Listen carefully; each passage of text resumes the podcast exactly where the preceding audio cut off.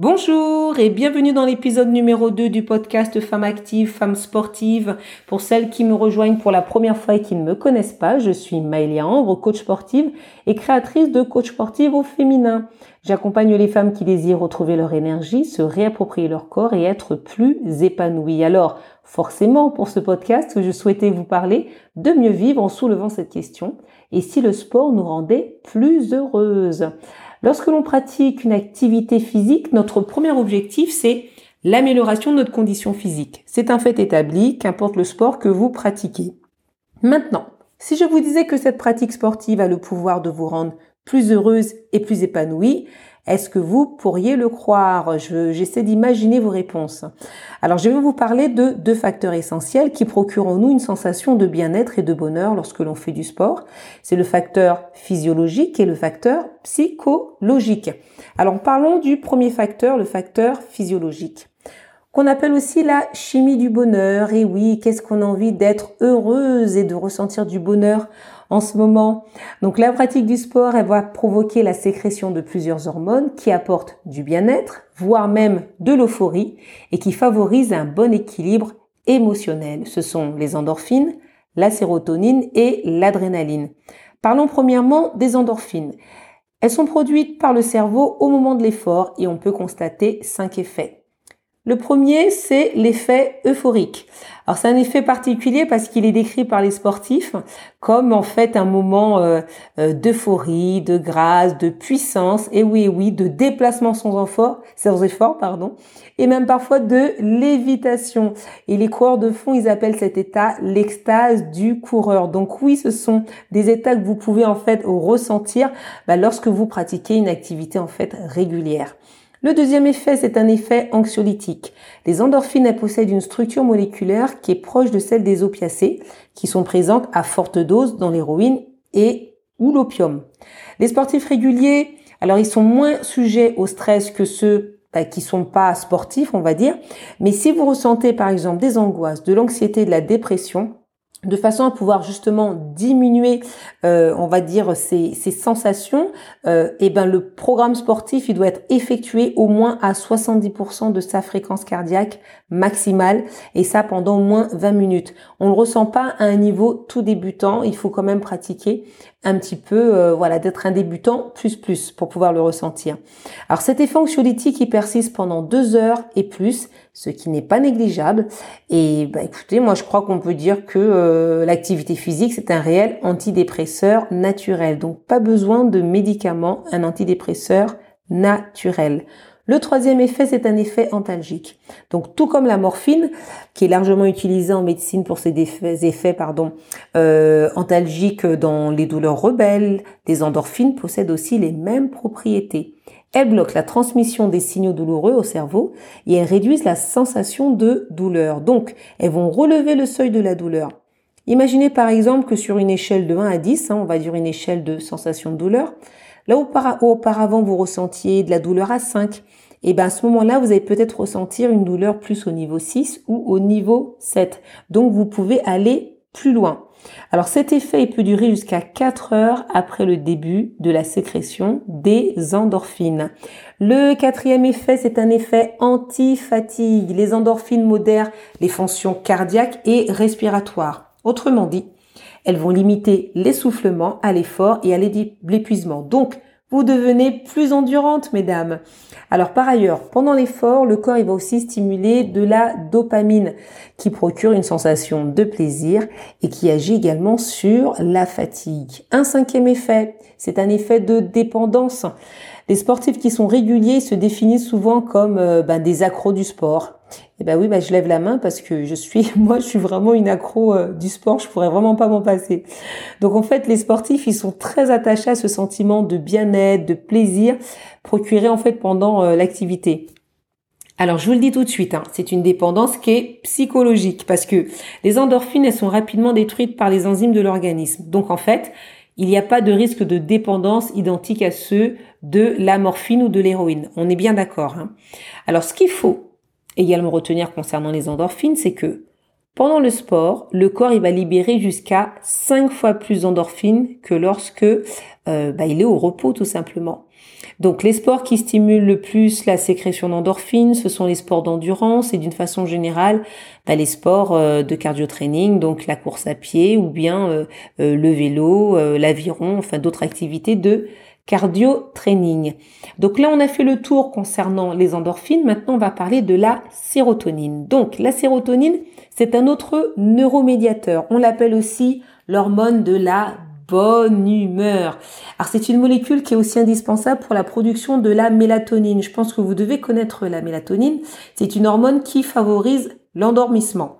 Donc le manque de sérotonine, il est souvent mis en cause lorsque en fait l'hiver, il y a des petites déprimes hivernales, vous vous sentez pas très bien, vous ne savez pas pourquoi. Et ben en fait, c'est tout simplement parce que vous manquez de lumière aussi. Donc pour pouvoir activer le processus de synthèse de la sérotonine, les deux moyens les plus efficaces, eh ben, c'est de s'exposer à la lumière du jour et puis de faire du sport régulièrement. Alors mon conseil, eh ben, pour démarrer vos journées du bon pied, enfilez vos baskets avant d'aller travailler. On va parler maintenant de l'adrénaline. Cette hormone, en fait, elle est sécrétée par les neurones quand le corps se trouve face à un défi et un danger. L'adrénaline, vous l'avez déjà ressenti, pas seulement quand vous faites du sport. Hein.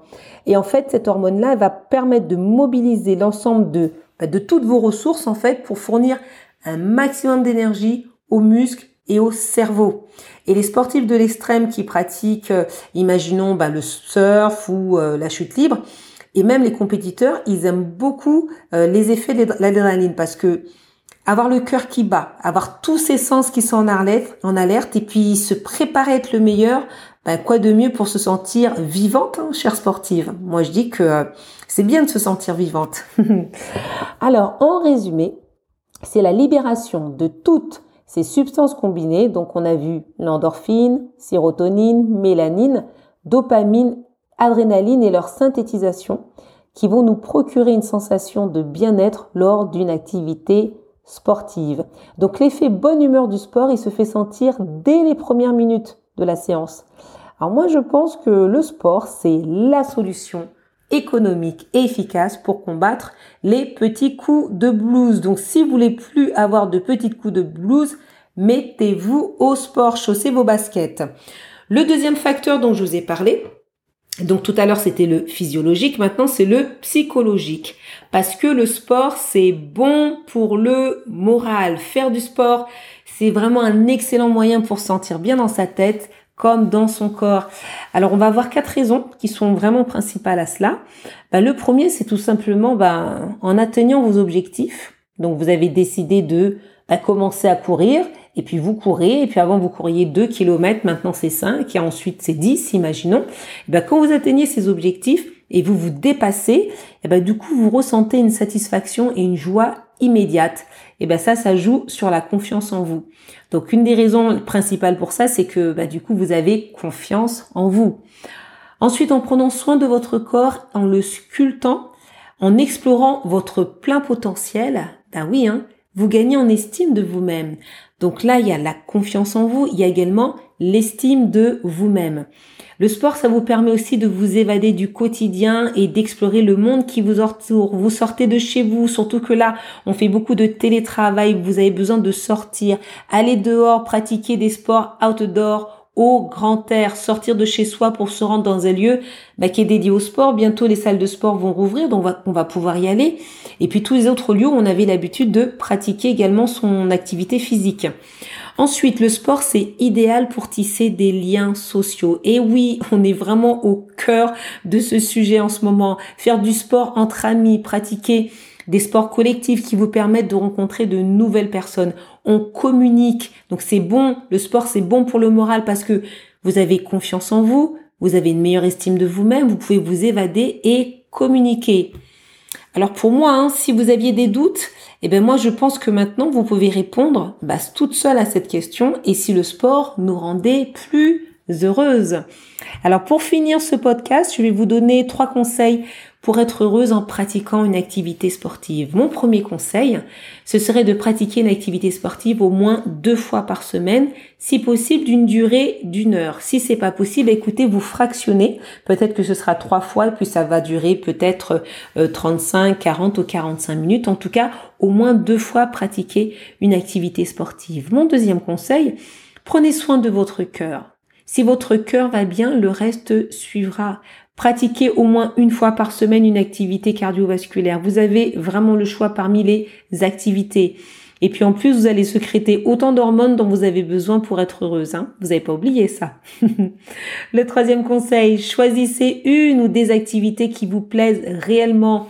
Pas celle de votre meilleur ami, pas celle de votre conjoint. Pour cette ou ces activités, comme vous souhaitez, vous allez vous fixer, des objectifs de bien-être adaptés à vos capacités actuelles.